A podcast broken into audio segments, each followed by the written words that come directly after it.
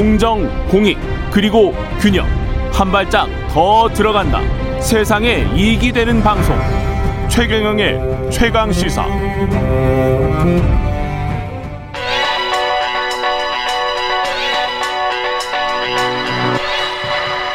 네, 최경영의 최강 시사 매주 금요일마다 여야 대선 주자 관련 여론조사 살펴 살펴보고 있는데요. 지난주에 이어서 오늘도 이택수 리얼미터 대표 자리해 주셨습니다. 안녕하세요. 네, 안녕하세요. 예.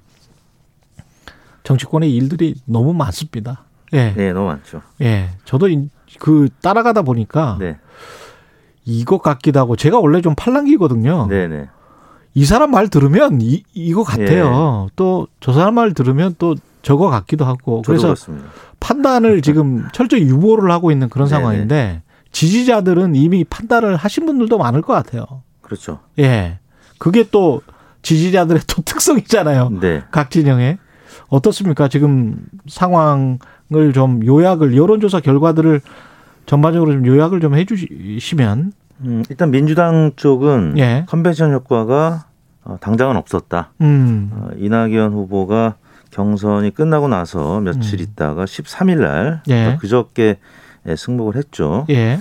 그리고 대부분의 여론사는 이제 그 전에 이루어진 음, 조사들이 발표가 되고 있는데 이재명 후보의 지지율이 어, 여느 때 에, 경선 같으면은 컨벤션 효과에 의해서 음. 소폭 상승하거나 중폭으로 상승을 하는데 예. 에, 거의 비슷하거나 조금 하락한 결과들이 지금 소개가 되고 있고요. 음. 국민의힘 쪽은 어, 홍준표 후보의 약진이 예, 눈에 띕니다. 여전하군요. 네, 예. 그 홍준표 후보가 초반에 좀 상승하다가 음. 어, 조국 수홍 논란 때문에? 주춤했다가 하락 한 결과들이 좀 있었는데 예. 컷오프가 되고 네명으로 압축되면서 어, 이후에 이루어진 조사 결과들은 어, 소폭 상승해서 음. 어, 경쟁력이 윤석열 후보보다 조금 어, 높은 결과들이 에, 어제 많이 소개가 됐습니다. 어제 KBS 여론조사에서도 홍준표 후보가 27.6, 윤석열 후보가 22.4. 이거는 국민의힘 후보로 누가 적합한지 최종 네. 후보로 국민의힘 네네.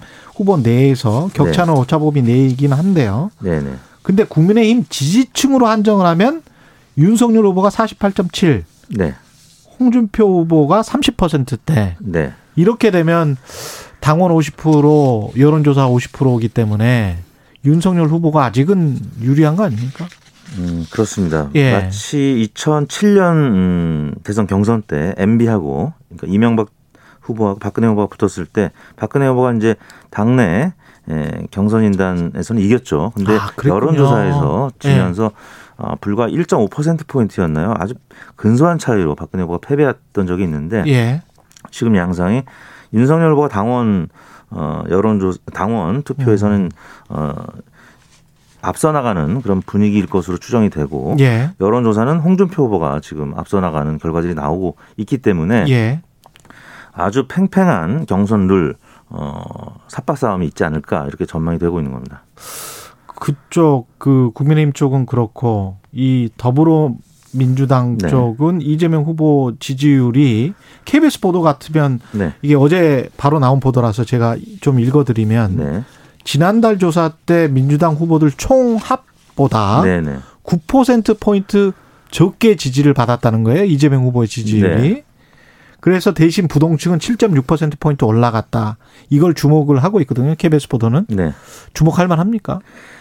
그렇습니다. 다시 예. 2007년 이제 대선 경선을 또 말씀을 안 드릴 수가 없는데 예. 그때 당시에 기억하시겠습니다. 박근혜 후보가 어, 즉시 예, 수락 연설, 수용을 하는 승복 연설을 했죠. 예. 당시에 뭐 상위 자켓의 오른쪽에는 이겼을 때를 가정하고 왼쪽에는 졌을 때를 가정하고 연설문을 준비했는데 아. 뭐 흔쾌히 예, 패배를 인정하고 어, 이명박 후보한테 축하 인사를 건넸죠. 그리고 음. 시간이 오래 걸리더라도 우리가 이 아픈 상처는 씻자. 그래서 뭐 굉장히 당시에 예, 당 소속 후보들이나 아니면 지지층에 큰 감동을 줬다고 평가를 받고 있는데 지금도 많이 회자가 되고 있습니다. 사실은 2007년 대선 그 경선이 당시 새누리당이었습니까?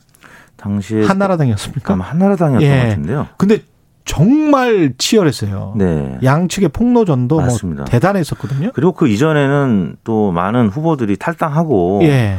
어, 후유증이 너무 컸는데 예상외로 어, 박근혜 후보가 승복을 했단 말이에요. 음. 그것도 아주 어, 이명박 후보한테 에, 박수를 보내면서 예상 외에 이제 반응이 있었는데 그때도 박근혜 후보의 지지율이 리얼미터 기준하면 대략 한 30% 초중반이었습니다. 30, 한3% 정도 있었고요. 예.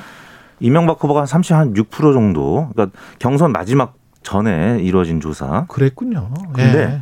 박근혜 후보 어, 지지율 33% 중에 경선 다음 날 조사를 해봤더니 다음 주에 조사해봤더니 23%만 MB 이명박 후보한테 넘어갔고 10% 정도는 넘어가지 않아서 다른 후보들한테 갔거나 부동층으로 갔는데 음. 그렇게 흔쾌하게 예, 승복을 했음에도 불구하고 3분의 2만 넘어갔거든요. 근데 예. 예, 최근 여론조사 보면 예, 이낙연 후보 지지층이 승복을 하기 전에 13일 날 승복을 했고 대부분 여론조사 어제 발표된 것들은 11일에서 12일 이렇게 걸쳐서 됐거든요. 예. 그러다 보니까 승복하기 전이군요. 예, 승복하기 이게. 전에 이제 여론 조사들이기 때문에 음. 뭐한 이낙연 후보 지지층이 한20% 안팎 정도만 이재명 후보를 지지하는 것으로. 예. 그래서 말씀하신 대로 어 민주당 후보들의 합보다 한참 모자라는 그러네요. 어, 전체 합에 미치지 못하는 그런 결과가 나타났다는 점인데 이제 승복을 수요일 날 했기 때문에 예. 조금 이제 컨벤션 효과 뒤늦게 나타날 가능성은 있는데 어제 또 이낙연 후보가 해단식에서 좀 아쉬운 얘기를 했습니다. 본인 스스로 네. 경쟁 후보 캠프에서 뭐 가령 인격을 짓밟았다는 표현, 또 유린하는 일이 있었던 이런 표현들이 있어서 아직까지는 앙금 있는 있어요. 예, 예. 그런 표현들 했고 또 음. 지지층은 어제 지지자들 일부는 경선 결과에 대한 효력 정지 가처분 신청을 하겠다고 했습니다. 그렇죠. 네, 예. 그게 남부지법에 하겠다고 했으니까 아마 했을 것 같은데 예. 어, 이런 내용들이 계속 보도가 되다 보니까 음. 어, 온전히 이재명 후보 쪽으로 이동하는 데는 좀 시일이 걸릴 것 같은데 제 개인적인 이제 뭐 추론은 예. 이 본선이 이제 한참 진행이 되는 뭐 11월, 12월쯤 가면은 상처가 좀 많이 아물게 됩니다. 그리고 이낙연 후보도 어 지금은 많이 힘든 상황일 텐데 어 11월, 12월 정도 되면은 또 지원 유세를 할 가능성도 어어좀 있죠. 예. 그러다 보면 선거 종반으로 가면 민주당 지지층은 이제 이재명 후보 쪽으로 또 국민의힘 도 마찬가지일 겁니다. 경선 이후에 좀 앙금이 남아있더라도 예. 홍준표 후보가 됐든 윤석열 후보가 됐든 유승민 원희룡 후보가 됐든 패배자들의 지층은 처음에는 좀 이탈했다가 나중에 또 결집하는 모습들을 많이 나타냈거든요. 예. 뭐 이후에는 좀 이 양강 이, 이 음. 정당의 후보들로 결집하지 않을까 이런 생각을 해봅니다. 시간이 한 1분밖에 안 남았어요. 네. 혹시 심상정 방, 네네. 방금 전에 이제 인터뷰를 예, 했었거든요. 예. 심상정 의원. 안철수나 심상정의 제3 후보가 또 캐스팅 보트의 역할을 할 수가 있습니까? 이번 선거는? 분명히 있죠. 왜냐하면 예. 이제 어제 오마이뉴스 리얼미터 조사를 보면은 예. 음, 그양 정당의 후보 지지율이 오차 범위에 팽팽했습니다. 음. 가장 팽팽한 걸로 나왔고 다른 이제 KBS 조사도 약간의 차이는 있었습니다만 오차 범위 내에요. 내거든요. 예. 그래서 안철수, 심상정 두 후보가 대략 3 내지 5% 포인트는 지금 유지를 하고 있기 때문에 그렇더라고요. 예. 어, 심상정 후보 같은 경우는 아마 완주를 하지 않을까라는 전망이 더 있긴 한데 예. 그래도 본인으로서의 단일화를 한번 또 얘기를 한 적도 있고 그렇죠. 최근에 지금 지금도 그 이야기 하고 있습니다. 어, 예. 안철수 후보는 특히 국민의힘 쪽이랑 단일화 가능성이 좀 더 높기 때문에 현재 음. 상황은 보수 어, 진영의 단일화 그리고 그런 차원에서 조금 더 유리한 판이 아닐까 이런 예측들이 나오고 있는 것 같습니다. 예.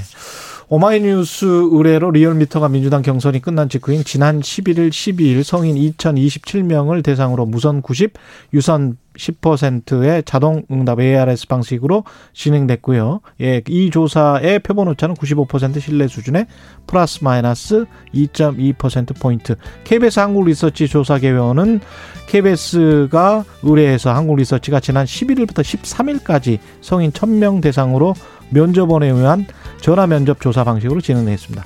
표본 오차는 95% 신뢰 수준에서 플러스 마이너스 3.1% 포인트입니다. 지금까지 리얼미터 이택수 대표였습니다. 고맙습니다. 네, 감사합니다.